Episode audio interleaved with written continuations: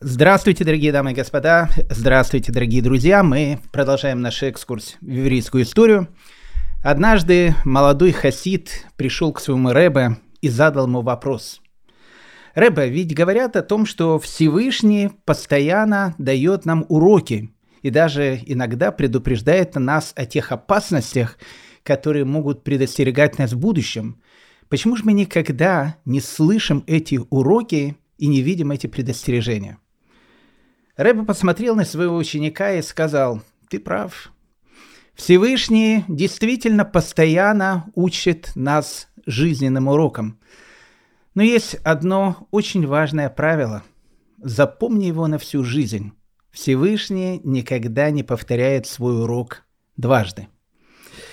Обращайте внимание на мелочи, дорогие друзья. Обращайте внимание на мелочи. Они иногда очень-очень важны, эти звоночки будущих перемен, на которые, к сожалению, мы не всегда смотрим должным образом.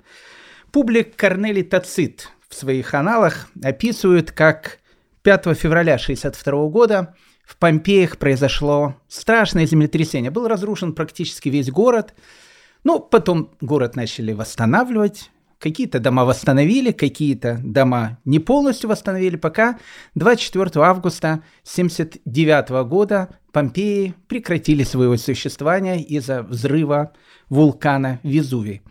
Вы знаете, э, был я в прошлом году летом в Помпеях, я постоянно думал, а что бы было бы, историки не любят таких форм речи, а что бы было бы, ну, мы спросим, а что бы было бы, если такое землетрясение в Помпеях произошло бы в 24 году? Понятно, для современных ученых это был бы не просто звонком, это был бы колокол о том, что нужно быть очень внимательными, потому что это землетрясение может привести в дальнейшей к страшной катастрофе. Обращайте внимание на мелочи, дорогие друзья. Как мы сказали, это всегда очень-очень важно. Я хочу вам напомнить, что мы с вами до сих пор находимся в городе Цфате. Это необыкновенный город. Знаете, он словно птица парит в воздухе в Галилейских горах. Большие мудрецы, которые жили в этом городе, говорили о том, что его воздух он умудряет. Но нужно запомнить еще одно важное жизненное правило – Цфат – это духовно-сейсмически небезопасный город. Эксперименты и любые вещи, которые хоть в какой-то степени не соответствуют тому духовному уровню, который есть в этом городе, могут привести к катастрофе. В 1834 году э, в городе Цфате было землетрясение – в этом же году был погром, а в 1837 году город Сфат прекратил свое существование, так как был полностью разрушен. И вот после всех этих трагедий мудрецы Цфата сидели вместе в Иерусалиме и задавали один вопрос. Когда же был этот первый звонок, который мы пропустили? Это важный вопрос, э, и мы с вами, ну, во всяком случае, попытаемся ответить на него. А, чтобы это сделать, э, как обычно, дорогие дамы и господа, это была наша длинная присказка. Присаживайтесь поудобнее. Необыкновенно рад вас всех видеть. А, мы начинаем.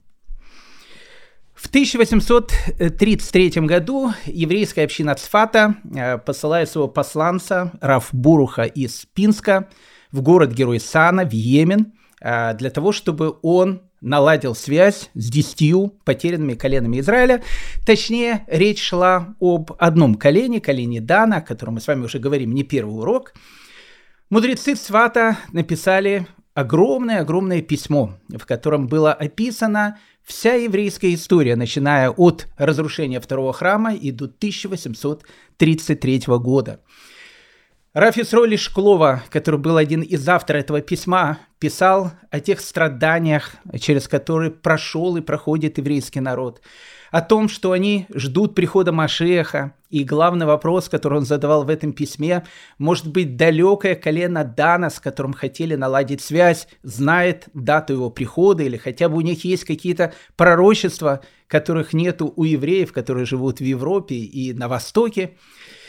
Самое главное было наладить связь. Правда, в конце было написано о том, что если святая община колена Дана, а, если у нее есть дополнительные деньги, и если она будет так милостива а, и захочет помочь общине земли Израиля, которая страдает от бедности, которая страдает от того, что всегда не хватает денег, то, безусловно, и эти деньги а, можно передать через посланца Раф э, э, из Пинска. Итак, Раф Бурух из Пинска летом 1833 года отправляется в Сану.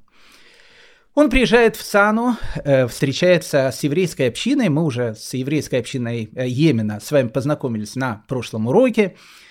Живут они очень бедно, хотя община очень благородная, очень мудрая и э, необыкновенно, я бы даже сказал бы, аристократическая община Йемена. Хотя, как мы сказали, с 1808 года э, местные хуситы заставили э, местную общину бесплатно, понятно, убирать все нечистоты и чистить все туалеты в сане. Но теперь видно, где находятся хуситы, а где находятся те люди, которые были в сане. Они сейчас живут совершенно разным уровнем жизни, и поэтому непонятно, кто сейчас чистит туалеты. Но это не суть важно.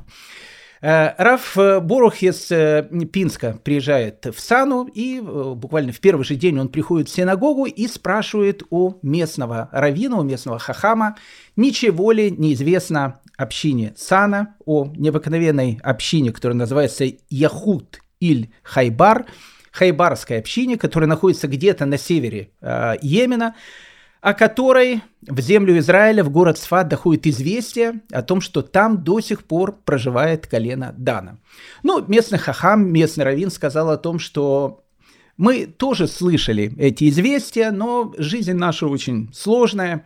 Мы каждый день боремся просто за свое существование, и э, времени у нас э, на э, то, чтобы смотреть клуб путешественников, э, просто нету. И э, если э, уважаемый Ребору хочет поехать на север Йемена, это путешествие довольно опасное, нужно проходить через пустынные местности, через довольно дикие места, то еврейская община города Сана с большим удовольствием даст ему проводника, который сможет довести его до самого севера Йемена, и, может быть, действительно Раби Борух наладит контакт с потерянным коленом Дана, а, которого еврейский народ уже не видел с 722 года до новой эры. Итак, э, Равборух из Пинска вместе со своим проводником отправляется в путешествие на север Йемена.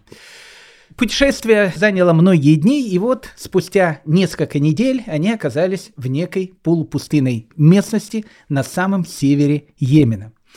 И тут Реборух почувствовал страшную боль в ноге.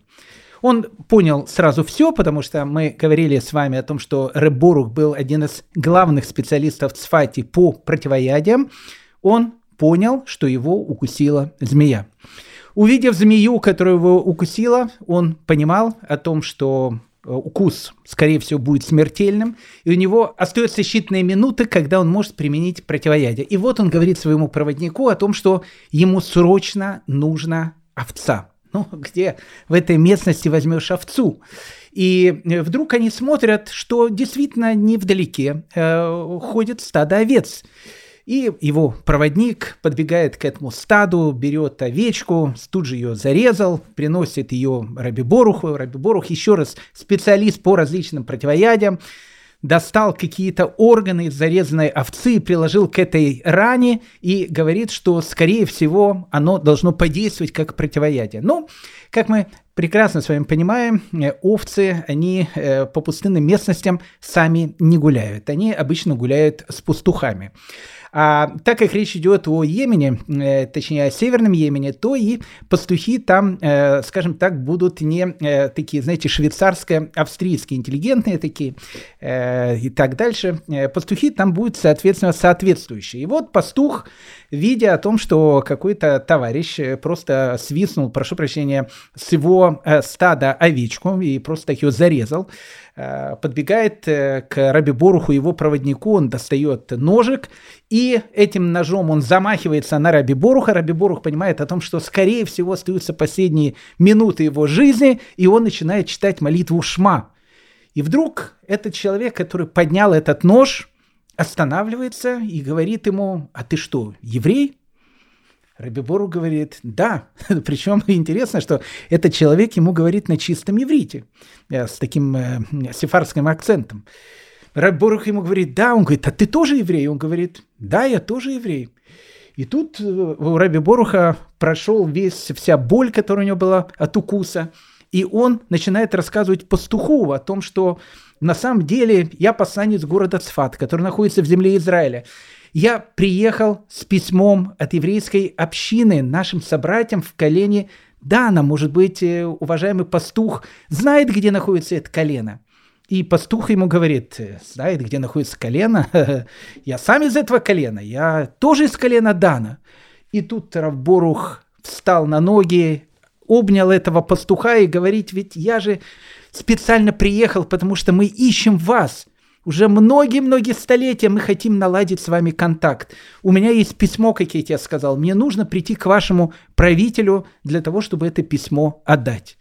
И пастух ему говорит, смотри, э, ты знаешь, э, мы живем уже многие-многие годы, замкнуты от всего мира. Никто практически не знает, где мы находимся. Мы находимся в очень гористой местности. И поэтому для того, чтобы ты пришел в колено Дана, я должен спросить у нашего повелителя, а разрешат ли тебе ее посетить. И Рабибору говорит, что же мне делать? Пастух ему говорит, дай мне твое письмо, я это письмо отвезу нашему правителю, а ты возвращайся в Сану и жди. Если наш правитель соизволит, чтобы ты прибыл на территорию колена Дана, я приеду в Сану и приведу тебя в нашу землю. Раби Борух из Пинска был счастлив. Э, был счастлив, потому что действительно наладили контакт. Опять же, никто не знал этого пастуха, никто не знал, правда он говорит, неправда он говорит, но это уже мало кого интересовало. Раб Борух из Пинска в радостном настроении духа вместе с человеком, которого сопровождал, возвращается в еврейскую общину Сана. Буквально в первый же день он приходит в синагогу, собралось, все, собрались все йеменские евреи, которые смотрели на э, Раби Боруха из Пинска как на Ильягу Анави, предтечу Машеха, предтечу Мессии, со словами «Ну что?».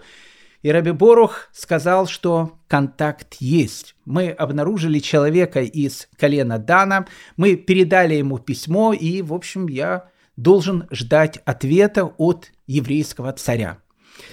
И вот э, Раби Борух остается в Сане э, для того, чтобы ждать ответа. Он, кстати, пишет сразу же письмо в Цфат о том, что вот произошла эта встреча. Все, что я описываю, он описывает в этом письме, которое он присылает Раф Исроилю Ишклува. В это самое время э, у местного имама, а мы говорили о том, что э, северным Йеменом э, тогда руководили хуситы, э, местный имам, он же был и царь э, этой всей местности, мы уже с ними опять же знакомились на нашем прошлом уроке, местный имам заболел. И э, болезнь у него была какая-то серьезная, никто его не мог вылечить, и вдруг ему сказали о том, что вот есть у нас такая, э, такие слухи, что в еврейской общине Сана есть человек, который приехал из Палестины, из земли Израиля, рассказывает там различные истории о том, что он был там в пустыне, его укусила змея, он там сделал какое-то противоядие. В общем, говорят, что он прекрасный лекарь. И имам говорит, приведите ко мне этого еврея. И Рабборуха из Пинска приводят к местному имаму. Он э, посмотрел на него и сказал, что я знаю, как тебя вылечить. Сделал какие-то лекарства, собрал какие-то травы а, и действительно вылечил имама. Имам был настолько ему благодарен, что подарил ему коня, меч и дом. Ну, для того, чтобы было понятно, а, у наших друзей хуситов, э, которые обычно танцуют э, как бармалеи а, на похищенных британских кораблях, а, у них э, евреи на конях не ездили, оружие не носили, и дома собственные тоже иметь не могли. Но имам так растрогался и так был благодарен Раби Боруху, что все это ему дарит. Более того, он назначает его своим личным доктором. Ну, Раби Борух понимает о том, что ему все равно нужно находиться в сане, ему все равно нужно ждать посланца этой самой таинственной э, общины, таинственного колена Дана, э, и он соглашается. Ну, через некоторое время, э, понятное дело, происходит среди хуситов. Э, местная знать э, начала против Раби Боруха вести различные интриги. Вот некий еврей стал врачом, а местного хуситского врача Бармалея, значит, сняли с должности и так дальше.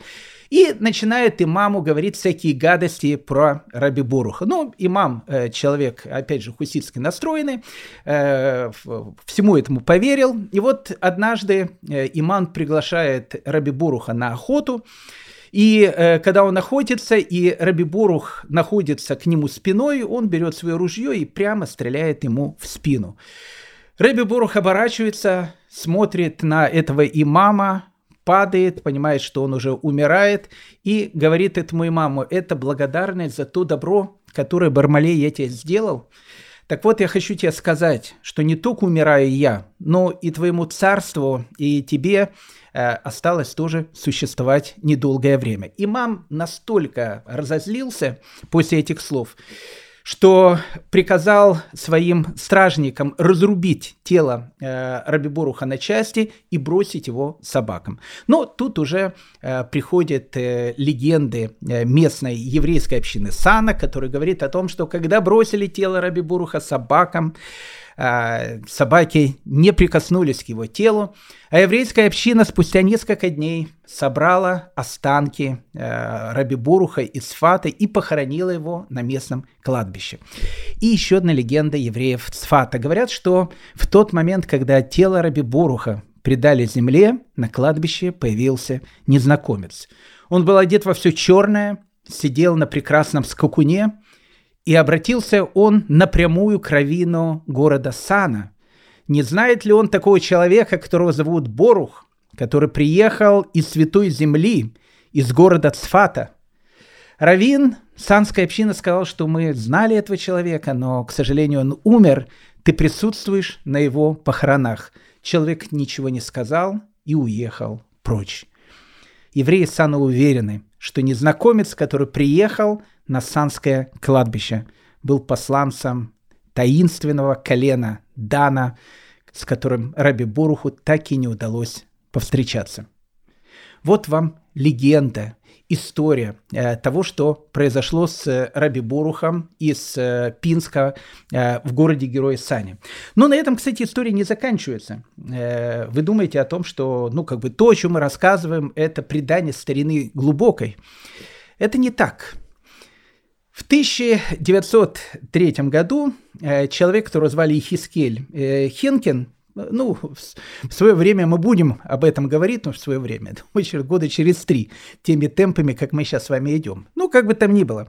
Ехискель Хенкин э, уехал со своей женой и с группой таких вот сионистски настроенных, не просто сионистски настроенных, а группой сионистов, уехал из Гомеля в землю Израиля.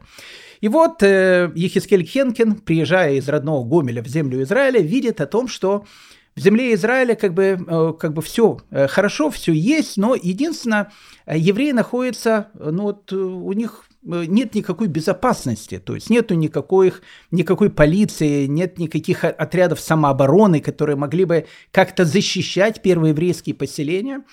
И Хискель Хенкин вместе со своим другом Исхаком Бен Цви Э, хочу сказать, что Исхак Бансви э, в будущем станет вторым президентом Израиля, решают э, сделать такую боевую организацию, которая будет называться Бар-Геора. Ну, в те самые времена э, многие э, брали имена и давали название своим организациям по именам людей, которые восставали в свое время против Рима. Ну, допустим, Бен-Гурион взял свое имя э, в честь одного из э, восставших. И точно так же Баргиор был тоже один из зелотов, который, в общем, э, воевал в войне против Рима 66-70 года. Так вот, решили э, вот эту вот боевую организацию самообороны назвать Баргиора. Ехесиэль Хенкин вместе с Искаком Бен Сви, еще раз хочу сказать, что Искак Бен Сви в будущем будет вторым президентом Израиля, решают поехать в Хиджаз. Хиджаз – это ну, то место, то место, где находится Хайбар, вот это вот место, о котором мы говорили.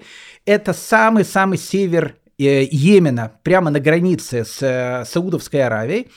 Для того, чтобы там найти боевое колено Дана, э, привести его в землю Израиля, и чтобы вот э, ребята из колена Дана и стали э, теми товарищами, на основании которых будет строиться будущая армия обороны Израиля. Это никакие не шутки, никакие не сказки. Они действительно поехали в Хиджаз, провели там несколько месяцев вместе с Исхаком Бен Сви, а, искали потерянное колено Дана и, к сожалению, его не нашли. Они вернулись в землю Израиля, и Баргиора уже состояла из людей из Беларуси, с Украины, из местечек, которые приезжали в землю Израиля. Им и предстояло занять то место, которое должно было занимать легендарное колено Дана.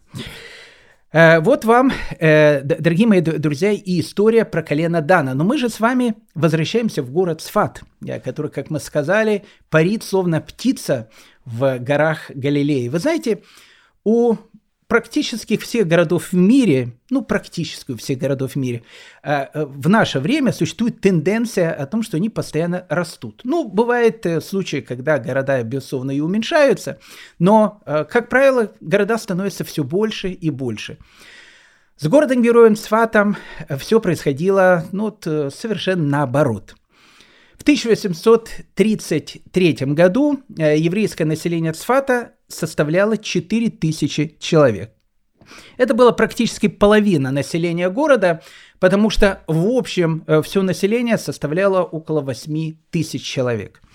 А интересно, что в конце 16 века, когда еврейская община Цфата процветала, когда там жили эти вот легендарные люди, каждое имя из которых является просто легендой и песней, Раф Йосиф Каро, Раф Маше Крадавера, Аризаль, ну, можно много-много перечислять этих людей, о которых мы с вами много говорили.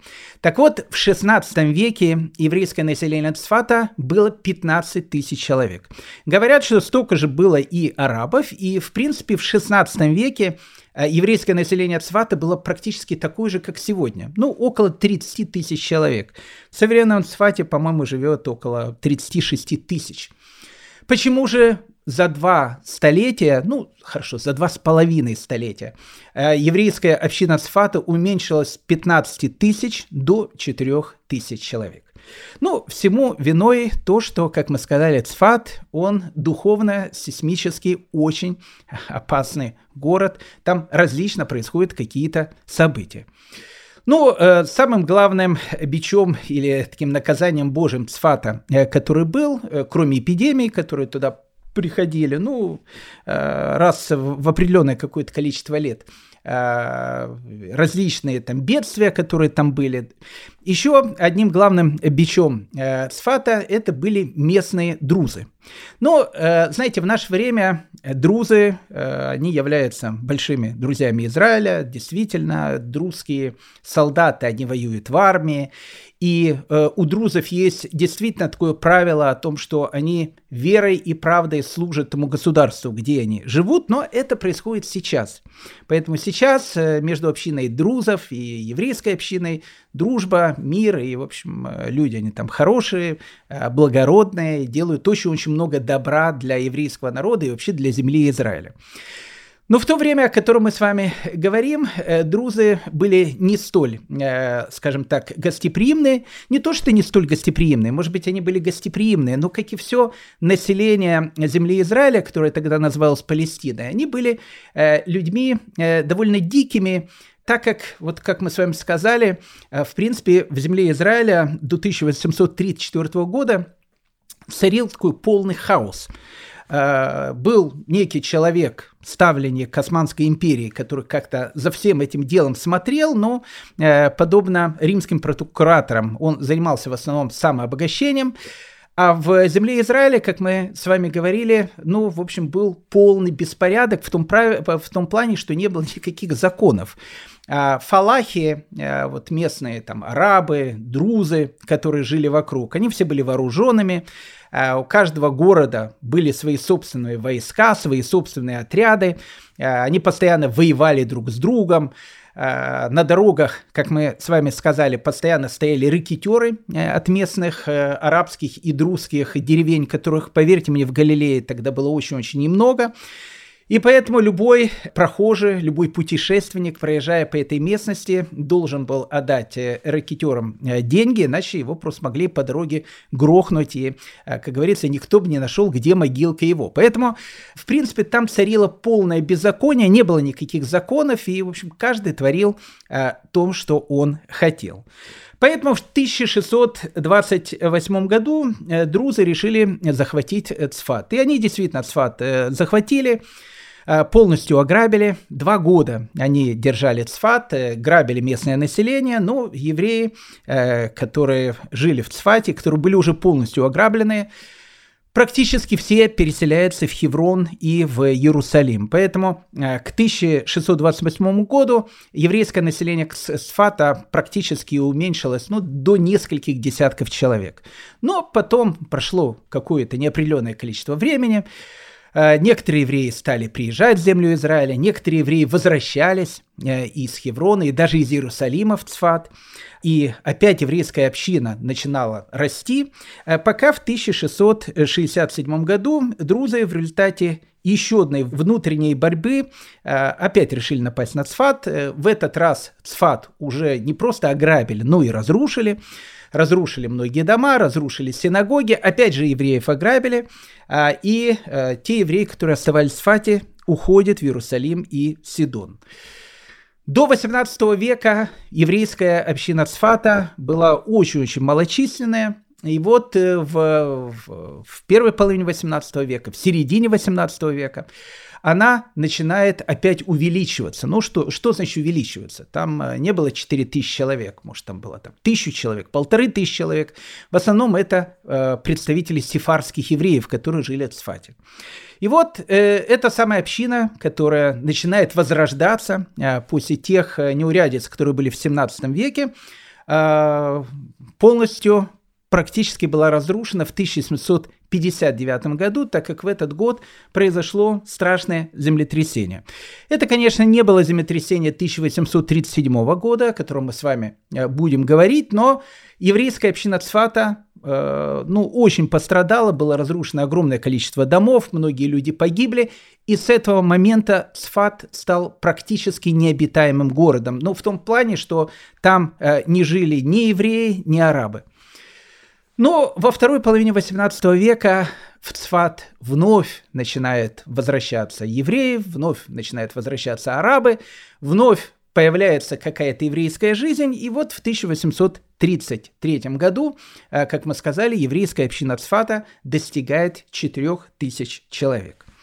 Мы с вами говорили о том, что в 1831 году человек, который правил э, Египтом, э, боксер, которого звали Мухаммед Али. Ну, я не знаю, был ли он боксером, но вообще, на, на, во всяком случае, мы о нем говорили с вами на нашем прошлом или позапрошлом уроке, был э, человеком таким необычным. Он стал э, пашой Египта, ну то есть как бы наместником э, Османской империи, который правил всем Египтом. В 1631 году э, он решил сделать такую революцию, э, сказал о том, что мы хотим независимости от Османской империи и объявил о том, что Египет теперь является таким незалежным государством. Ну, в то время в Константинополе, в Стамбуле власть э, турецкая была довольно слабая, и они ничего не могли предпринять. И на протяжении 10 лет э, Мухаммад Али, Мухаммед Али, э, он становится полноправным хозяином Египта. Э, потом его войска захватили землю Израиля, Сирию, вообще, ну, всех вот этих вот территорий, Ливан они захватили. В общем, он э, провозгласил свое независимое государство. Так вот, мы с вами говорили про Мухаммада Али, э, что он э, с одной стороны, до 40 лет был безграмотный настолько, что он даже не мог читать, писать, он никогда не научился. В 40 лет только он научился читать. Но Мухаммад Али, который в свое время родился он в Югославии, мы опять же о нем говорили с вами, Югослав он был. Так вот, Мухаммад Али, он решает о том, что нужно делать ставку на Запад. И он действительно начинает приглашать в Египет многих западных специалистов, э, он был человеком, который открывает первую, а точнее издает первую арабскую газету. Дело в том, что на Арабском Востоке э, не было там ни газет, практически не печатали книги, ну, практически ничего не было. Так вот, первую газету на арабском языке э, уже в 30-е годы 19 века издает как раз Мухаммад Али. И Мухаммад Али Э, был человеком, который решил сделать э, в своем государстве какие-то законы. И э, законы, они плюс-минус должны быть, были копировать какие-то законы, по которым живет западный мир. Он посылает многих из молодых египтян учиться во Францию, в Англию, чтобы они там учились в университетах. Ну, в общем, человек был хороший во всех отношениях этого слова.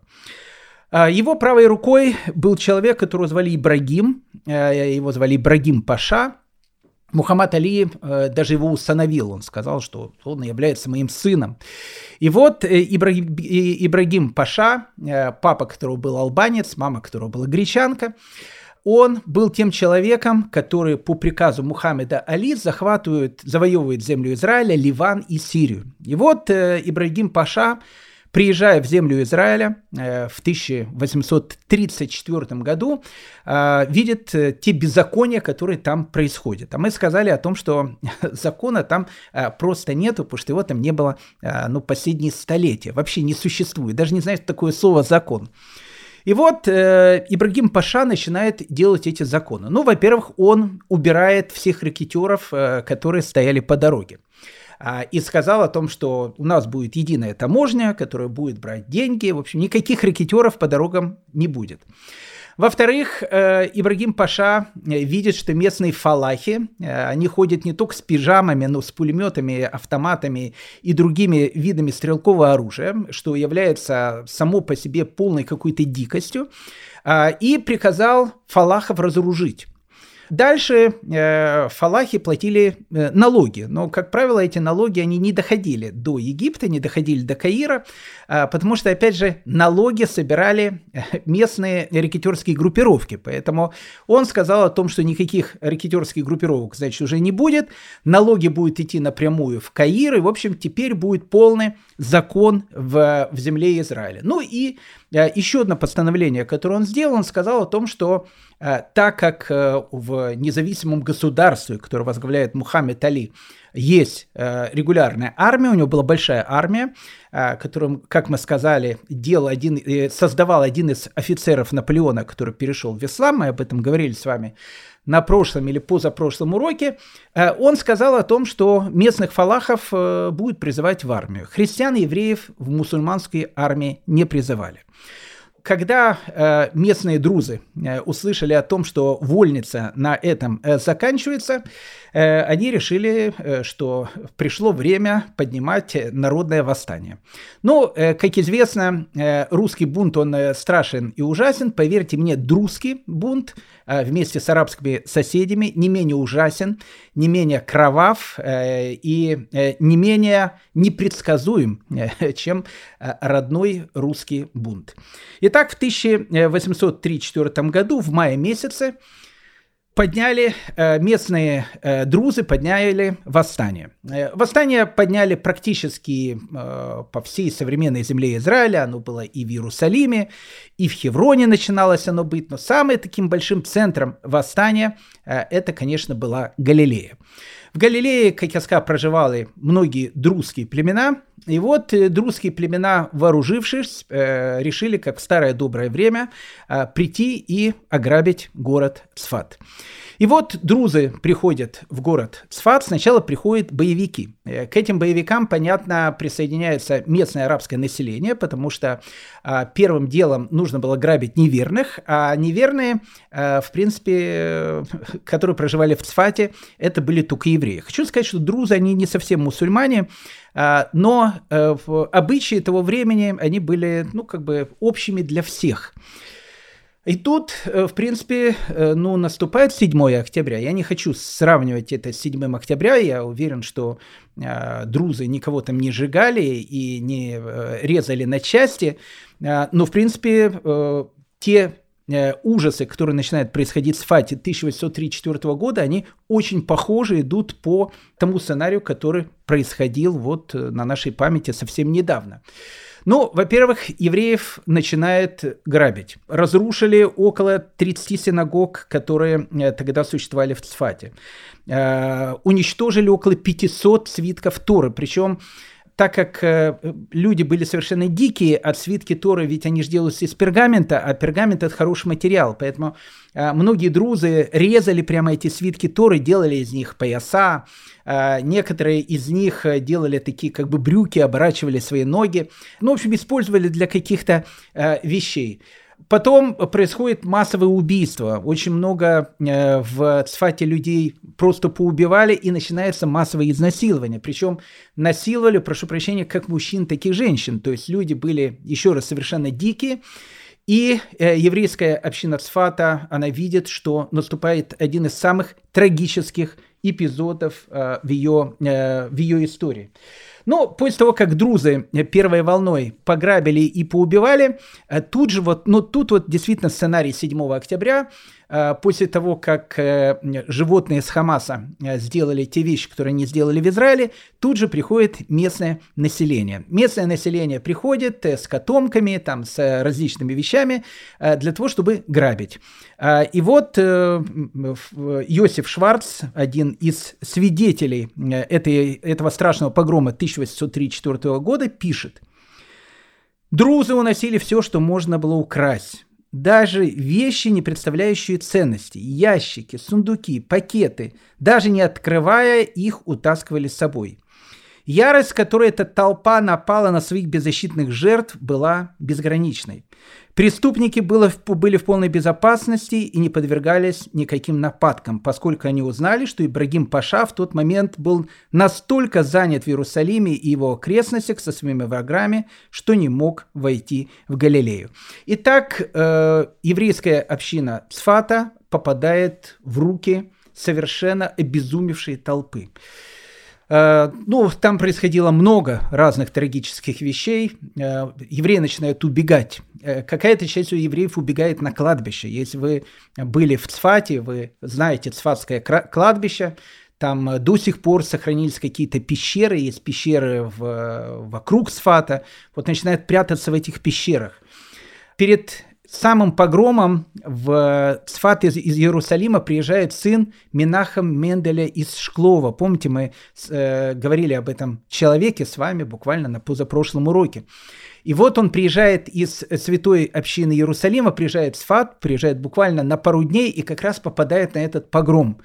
Ну, Минаха Менделя и Шклова одного из первых поймали и выкололи ему глаз. И слава богу, на этом все закончилось, потому что местные жители просто отбили его от этой толпы, которая просто могла его разорвать в клочья. А, и вот э, евреи, которые находятся в Сфате, э, начинают думать, куда бежать, потому что, в принципе, нет кого ждать помощи, помощи можно ждать только от Бога, а, и, как это ни странно звучит, от российского правительства, от Российской империи. Дело в том, что большая часть, не большая часть, а практически вся ашкенадская община Цфата, они были гражданами этой самой Российской империи. Поэтому Рафис Ройль из Шклова, э, одним из первых э, вещей, которые он предпринимает, он посылает посланца в Бейрут, потому что в Бейруте находился тогда российский консул а, со словами о том, что, в общем, граждан Российской империи убивают, насилуют, э, там режут, и э, они просят помощи, чтобы консул заступился, в общем, за своих сограждан нужно отдать должное российскому консулу, а, что, в принципе, погром и все вот эти вот вещи прекратились э, не в малой степени из-за его вмешательства, а, которое он сделал в Бейруте. И, в общем, как бы было видно, что в это, в это дело начинает вмешиваться Россия, поэтому никто не хотел с ней э, тогда, то, что называется, портить отношения. Практически, как я сказал, все евреи Цфата разбегаются кто куда. Рафис Ройли Шклова и какая-то часть его общины э, спасается в деревне, которая называется Эйдзитин. Э, там был местные э, арабы, местный шейх, который, в принципе, ну, не скучно, неплохо относился к евреям, но, во всяком случае, Рафис Суруэля и Шклова, и часть его общины он принимает. Раф Авраам Оврыча. Мы познакомимся сейчас с этим человеком. Это глава хасидской общины Сфата. Он приходит к местному кади. Местный кади – это местный судья. А, и говорит о том, что у него есть около 300 человек, это хасидская община, и не только хасидская община Цфата, и он просит у местного кади, чтобы он дал им защиту. И местный сфатский кади, судья, э, говорит о том, что он может дать э, защиту 300 евреям, но это будет стоить больших денег. И тогда Раф э, Авраам э, Дов из который буквально за несколько лет до этого приехал в землю Израиля, попросил свою жену, чтобы все украшения, все драгоценности, которые у него были, она дала на то, чтобы э, платить этому местному каде и платить за еду, которую э, можно было бы покупать, чтобы евреи, которые прячутся у него, не могли выжить. А, и вот Раф Авраам Дов э, из Овруча спасает около 300 евреев в самом Цфате. То есть им дали какую-то там территорию. А, это был э, местный мусульманский суд, он был закрыт, и э, туда погромщики боялись заходить. И около 300 человек там провели довольно значительное время. Им покупали каждый день на одного человека одну лепешку, одну питу такую, давали воду. То есть люди, конечно, голодали, но самое главное, люди, они выживали. Э, в 1834 году, в конце 1834 года, после того, когда э, этот погром был в самом-самом разгаре, из-за того, что вмешались российские консулы в Бейруте и Ибрагим Паша, который э, победил восставших в Иерусалиме и в Хевроне, тоже своими войсками приходит в Цфат, и э, в Цфате погром был закончен. Как э, пишет очевидец тех событий, Наиболее знатные мусульмане Сфата и его окрестностей были арестованы как виновники погромов, а некоторые из них впоследствии были публично казнены. Кстати, казнили тогда около 30 человек. А, и все, что можно было найти из украденной собственности евреев, было возвращено поверили каждому еврею, когда он сказал, что узнал среди разбойников того или иного араба или друза, который его обграбил. Обвиняемый был немедленно арестован и наказан ударами, пока, наконец, он не признавался и не возвращал награбленное. Даже многие из самых богатых и уважаемых арабов Цфата были арестованы, закованы в цепи и наказаны по простому обвинению – даже очень бедного и простого еврея. Слова еврея считались равносильным повелением высшей власти и сразу же применялось суровое наказание бред без предварительного расследования, без каких-либо оснований или доказательств. Таким образом были обнаружены большая часть украденного имущества так как многие, э, чтобы не подвергнуться насилию, сдавали все по собственному желанию. И в 1834 году э, страшный сватский погром, он заканчивается. Но э, когда заканчивается вот этот страшный сватский погром, начинается совершенно другая история, которая, ну, будет неким лучиком надежды, лучиком надежды на будущее, на будущее в еврейской истории. В 1831 году э, из города Героя Бердичев в землю Израиля решил приехать местный часовщик, то, что называется часовых дел мастер. И не только часовых дел мастер, и еще и книга-печатник, который печатал еврейские книги в Бердичеве, человек, которого звали Раф Исроиль Бак.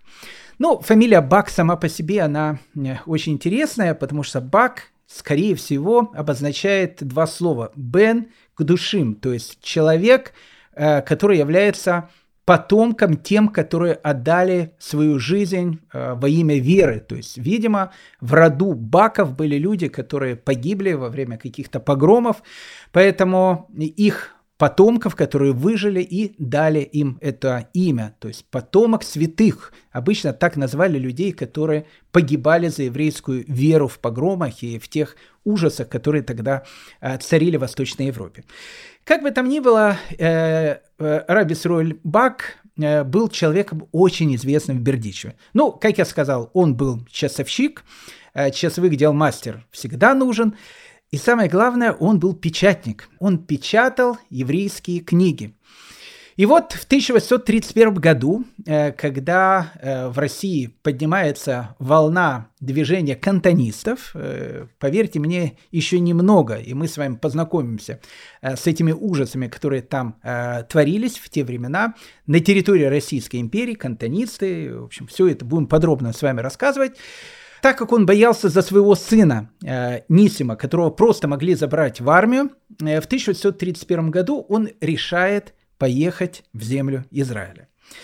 Э, и вот э, в, земле, в землю Израиля, когда он приезжает, он решает поселиться, э, понятно, в городе Цфате, потому что в Иерусалиме была уже ашкенадская община, но, как мы говорили, эта ашкенадская община была полулегальной, то есть она там не полулегально, а там нелегально находилась, потому что ашкеназы не имели права тогда жить в Иерусалиме.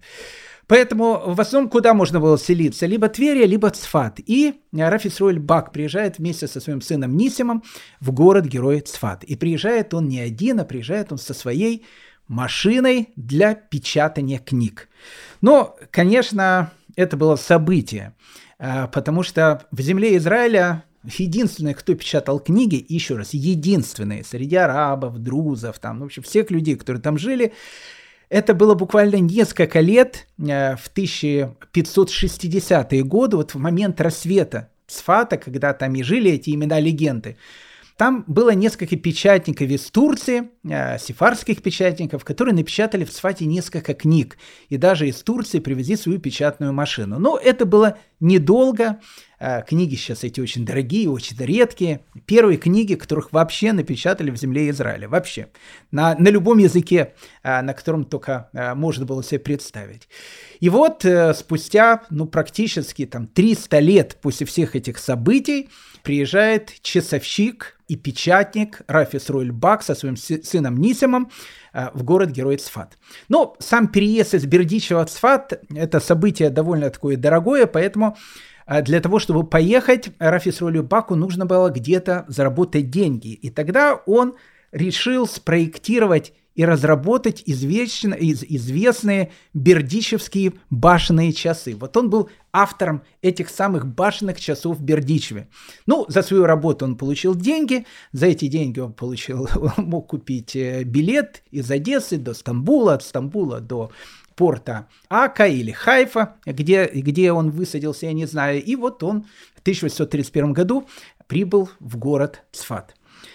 В городе Цфате э, на этот момент находятся две ашкенадские общины. Ну, одну ашкенадскую общину возглавляет Раф Исроэль из Шклова, э, про которого мы э, много с вами говорили. Вторую хасидскую общину возглавляет человек, которого зовут Раф Авраам Дов из Оврича. С этим человеком мы познакомимся.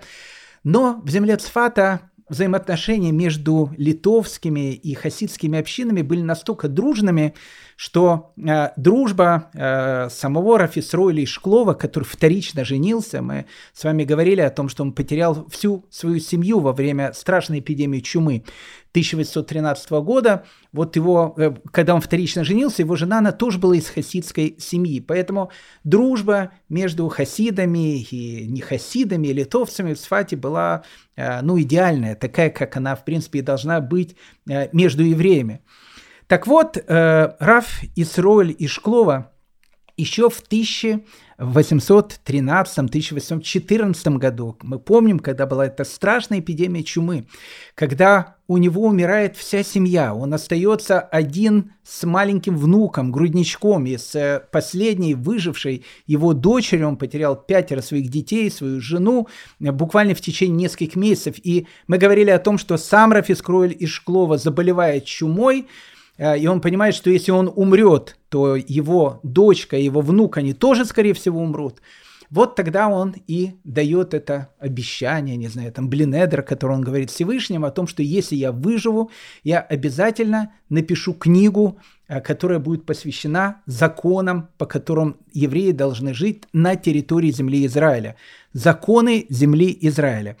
И вот э, прошло после этих событий практически уже там 18 лет, и книга его готова. Книга готова в рукописях, книга, которая будет называться Пеата Шульхан. Первая книга, которую издадут земле Израиля и которая будет посвящена законам земли Израиля.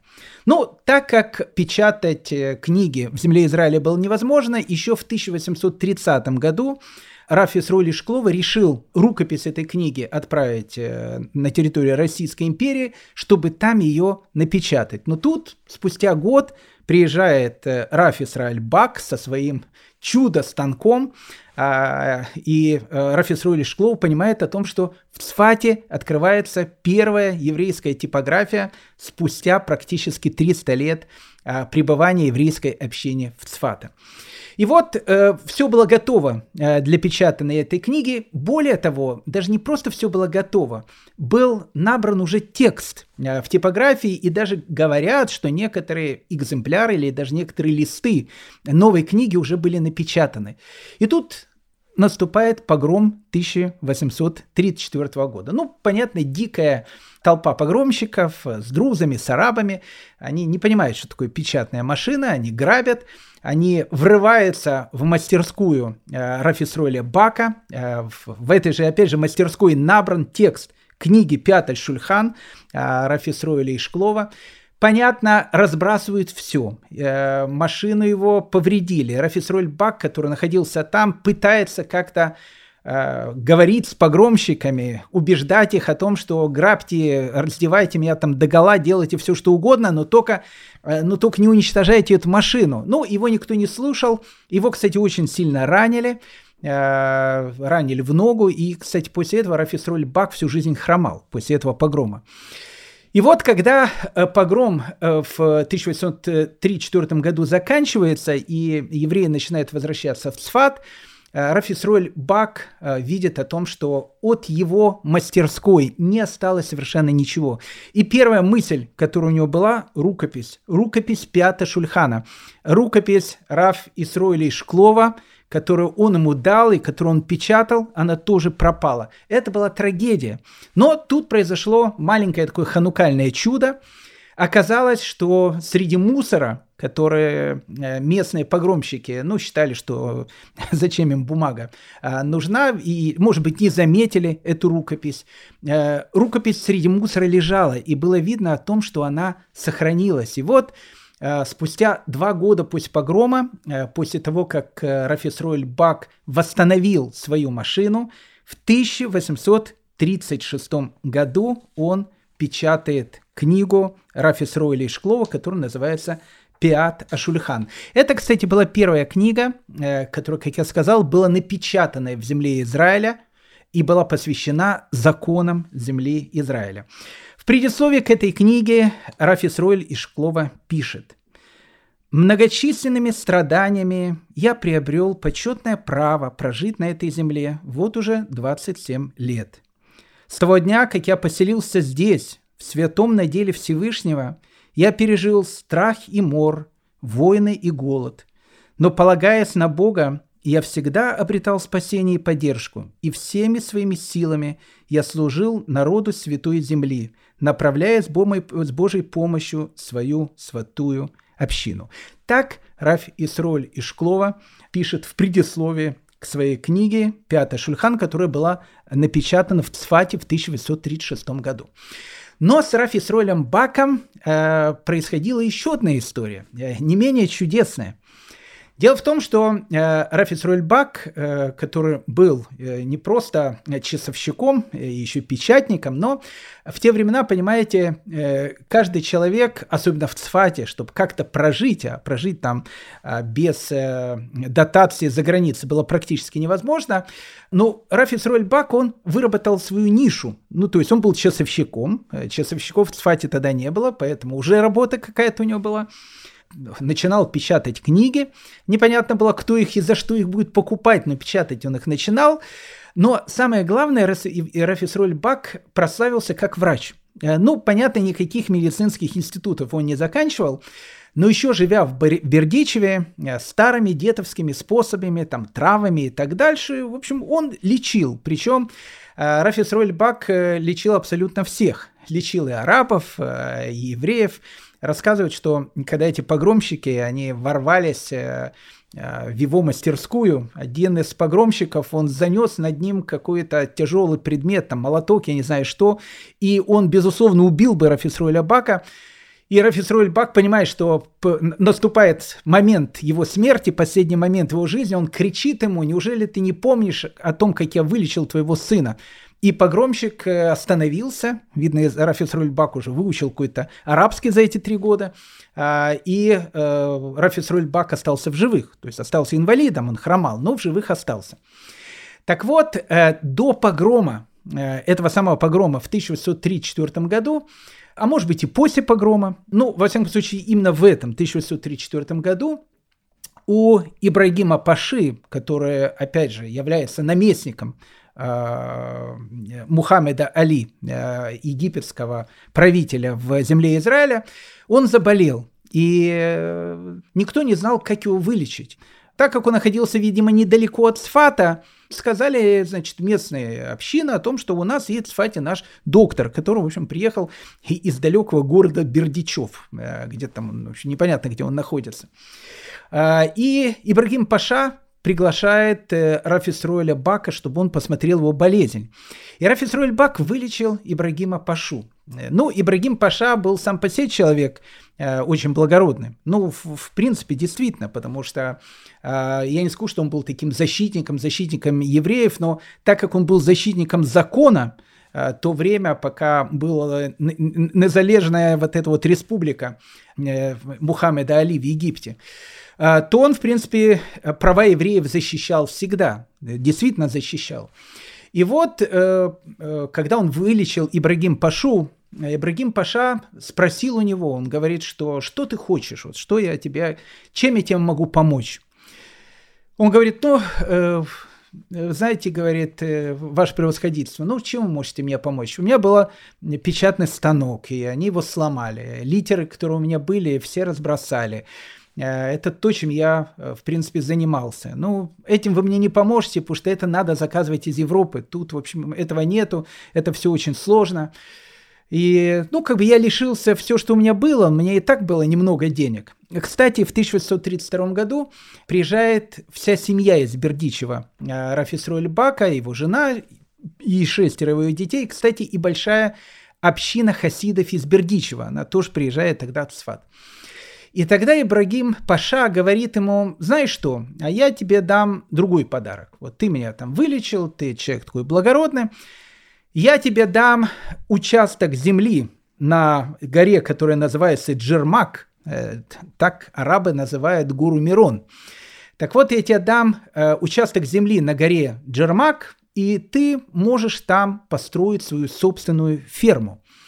И Рафис Ройль Бак решает построить свою ферму. Мы не знаем до сих пор, как ее называли, но ее называют Джермак, так как называли всю эту гору. Ну, опять же, гору Мирон.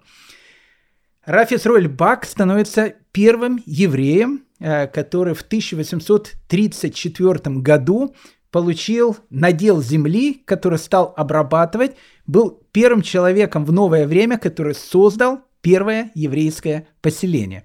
Это совершенно необыкновенный такой этап еврейской истории.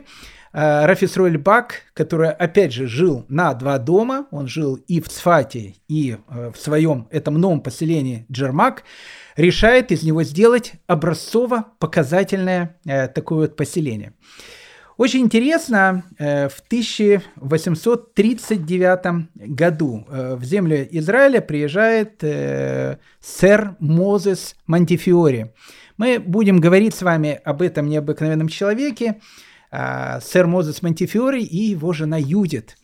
Это была ну, совершенно потрясающая романтическая история их взаимоотношений с сэром Мозесом Монтифиори, его жены Юдит которая, кстати, всю жизнь хромала, э, поэтому ей было тяжело, ну, как бы ходить много пешком, поэтому и даже когда она ехала в каретах, кареты должны были быть очень-очень такие удобные, приспособленные именно под ее нужды.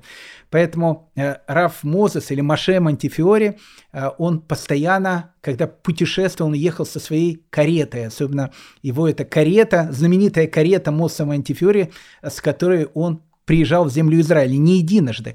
Это совершенно потрясающая история. Раф Мозес Монтифиори, мы э, обязательно посетим, посвятим ему э, наш урок, но э, тут самое главное сейчас э, Исроль Бак и его поселение, которое называлось Джермак. Э, в 1839 году, как я сказал, сэр Мозес Монтифиори э, и его жена Юдит, и сопровождающие их люди, он один из богатейших людей Англии, приезжает э, в город Цфат, чтобы посмотреть на то, что от него осталось. А мы сейчас э, с вами будем говорить о том, что, в принципе, от Цфата в 1837 году не останется практически ничего. Так вот, приезжая э, в город Цфат, увидя его развалины, увидя еврейскую общину, которую Раф Авраам до Физовруча будет восстанавливать, там это будет новая цватская община, она в основном будет хасидская, мы сейчас объясним почему. Ему говорят о том, что, а тут, знаете, рядом есть еврейское поселение, э, которое, в принципе, ну, тоже, наверное, пострадало от землетрясения, но там никто не погиб, и дома там, в общем, сохранились, а то, что там были какие-то э, разрушения, землетрясение все-таки будет амплитудой 8 баллов, очень большое оно сотрет э, цфат с лица земли. Мы об этом еще чуть позже поговорим. Э, так вот, там есть еврейское поселение, и самое главное, э, вот через несколько дней у Рафис Роля Бака, который как бы хозяин этого поселения, у его старшего сына Нисима родился сын, и должно быть его обрезание. Поэтому, э, если уважаемый Рэб Мозес Монтифиори со своей семьей, он же и так поедет на гору Мирон, потому что на горе Мирон находится могила Раби Шимон Барьяхая, он ее посетил. И вот, если он захочет приехать и посмотреть на еврейское поселение Джермак, то э, он получит удовольствие. И вот э, Юдит, жена Рэб Мозеса Монтифиори, которая постоянно вела свой дневник, э, записывает в этом дневнике. По мере нашего подъема в гору горизонт отодвигался, пока перед нами не развернулась добрая половина земли Израиля. У меня перехватило дыхание, глаза увлажнились. Не успела я высушить невольные слезы, как заметила всадника, ехавшего нам навстречу. «Я Нисан Бак, сын Израиля Бака, староста села отрекомендовал себя он. Плечи у Нисима, как у борца. Длинная светлая борода окаймляет узкое лицо, голубые глаза смотрят мягко, но изучающе. Мы поскакали за ними и въехали в село из шести домов с конюшнями и амбарами.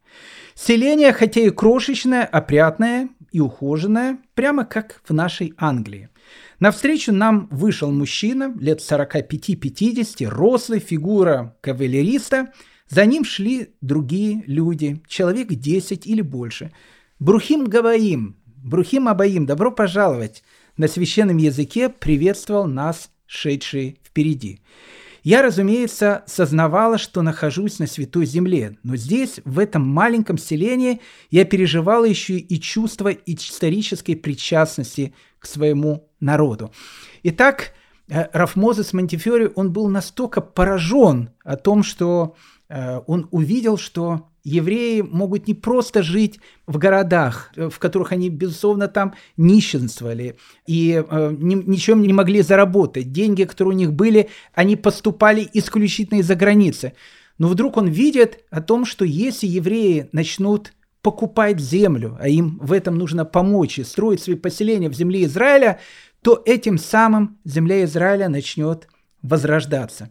Интересно, что э, Мозес Монтифиори, он э, настолько еще раз был э, поражен всем увиденным, что через некоторое время, когда он приезжает э, в Каир, он встречается с Мухаммедом Али, и он просит у Мухаммеда Али, еще раз человека очень прогрессивного, о том, что если он, Мозес Монтифьори, будет жертвовать деньги на закупку и покупку, точнее, каких-то частей земли Израиля, чтобы можно было открывать там еврейские поселения, возможно ли будет так сделать? И Мухаммед Али, э, еще раз, 1839 год, э, дает свое согласие. Э, Мозес Монтифьори в своем дневнике тоже записал. В, в отличие от Юдит, у которой совершенно потрясающие интересные дневники. У Мозеса Монтифиорио все было очень так, э, очень сжато, э, но его вот эти вот э, сухие, скромные слова, они уже давали дыхание будущего. Основать земледельческую компанию. Этим, надеюсь, поощрить тысячи наших братьев на переселение в святую землю. Так пишет э, Мозес Монтифьори. Но э, через два года э, Ибрагим Паша э, и э, его шеф, непосредственно Мухаммед Али, они были побеждены э, турками, которые э, спустя 10 лет вновь присоединили и Египет, и землю Израиля а, опять э, под турецкий контроль.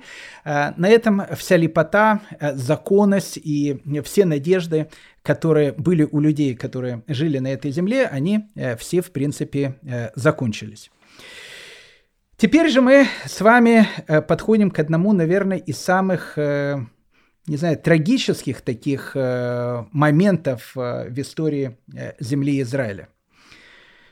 К 1837 году, э, как я сказал, еврейская община Цфата, она начинает э, постепенно возрождаться. Возрождаться после погрома 1834 года и после землетрясения. Вот то, о чем я забыл сказать. Перед самым погромом 1834 года в Цфате произошло землетрясение. Но землетрясение произошло небольшое и э, как бы людей оно напугало, но разрушений как таковых не было.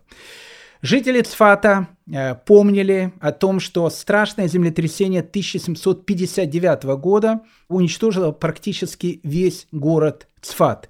Но э, практически сто лет этого землетрясения не было, и когда в 1934 году были небольшие толчки, ну, опять же, в земле Израиля они бывают довольно часто, как бы это напугало, э, но никаких особых э, разрушений не произошло. Так вот, э, с 1800 1934 года по 1837 год еврейская община Цфата, она начинает постепенно восстанавливаться после погромов, э, после всех тех ужасов, которые произошли.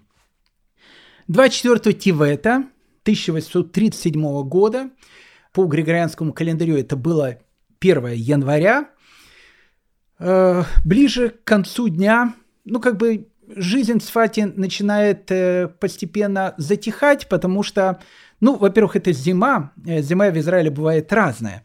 А, она бывает теплая, бывает холодная. А вот 1 э, января 1637 года это был холодный, очень холодный и дождливый день. Поэтому многие лавочки, они закрываются, уже начинает темнеть.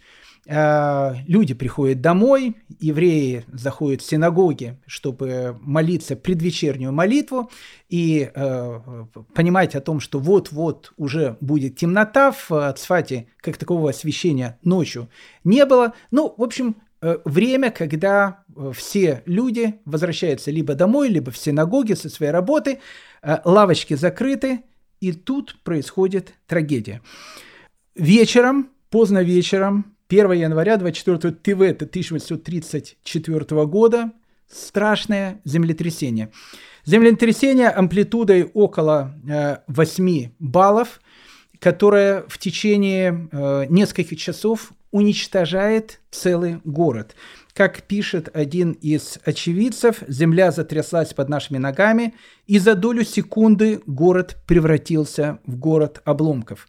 Число погибших было огромным. Когда наступила ночная тьма, раздались жалобные крики и стоны. Были слышны голоса тех, кто оказался в ловушке под камнями и упавшими строптилами. Выжившие были в истерике, слышались голоса «Папа, мама, ты меня слышишь? Сынок, где ты? Я тебя слышу!» И, э, э, в общем, то, что происходит в Сфате, э, это трудно описать, трудно описать просто словами. Но вот представьте себе, предвечерний цфат, уже начинает темнеть, и вдруг страшное землетрясение. Рухнул весь город. Ну, то есть, опять же, чтобы было понятно, погибает по самым скромным э, таким подсчетам 85 процентов населения Цфата. Некоторые говорят, что погибло 90% населения Цфата. То есть погибает практически весь город, погибает практически вся еврейская община. Самое страшное о том, что э, после этого страшного землетрясения, когда рухнули дома, рухнули синагоги, вот э, э, произошла вся эта вещь, наступает ночь.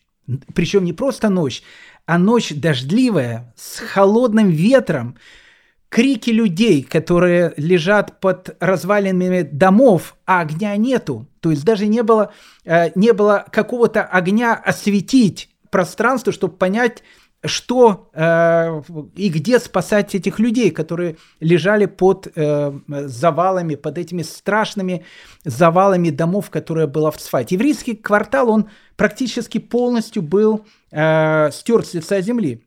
Ну, буквально э, там через э, какое-то небольшое время э, в Цфат посещает один из э, таких протестантских проповедников из э, Бейрута, он туда приезжает 18 января.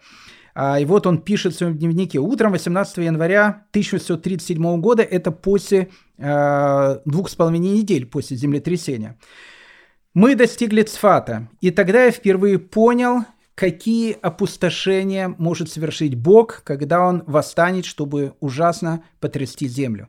Картина, которая предстала передо мной, убедила меня, что язык не в силах описать разрушения, которые предстало перед нашим взором. Сначала мы зашли в еврейскую половину города, в которой два года назад, когда я был там, проживало около четырех тысяч жителей, и которая казалась оживленным улем. Теперь там не осталось ни одного дома – одни развалины. Ничего не оставалось, кроме огромного хаоса из камней и земли, дерева и досок, столов, стульей, кровати и одежды. Я закрыл глаза и прошел через то, что когда-то было городом Сфат. Страшная трагедия. Три дня, э, три дня выжившие пытаются спасти тех людей, которые находились под завалами, но так как выживших было мало – все были пострадавшие. Помощи никакой не было. Помощь э, приедет из Бейрута только спустя две недели. Понятно, что большинство людей, которые лежали под завалами, спасти уже было невозможно.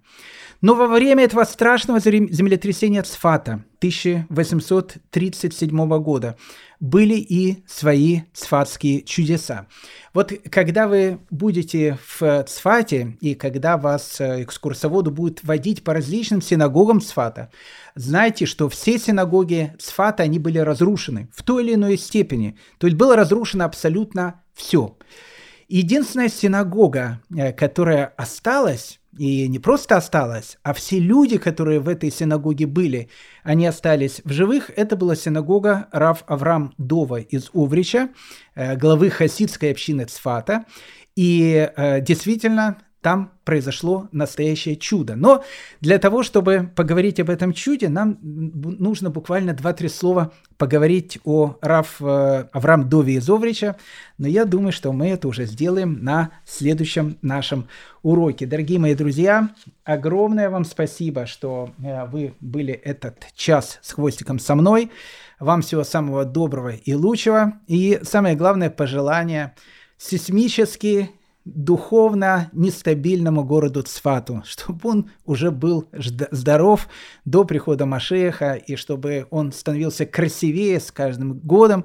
Я стараюсь часто посещать этот необычный город, город раввинов, художников, мыслителей, мечтателей, чтобы он становился еще красивее, и никаких землетрясений, никаких э, каких-то катаклизмов там уже никогда не было, чтобы в этом городе только было счастье и процветание. Это я желаю этому городу, и пусть наша лекция э, будет маленькой такой молитвой, чтобы э, воистину так и было.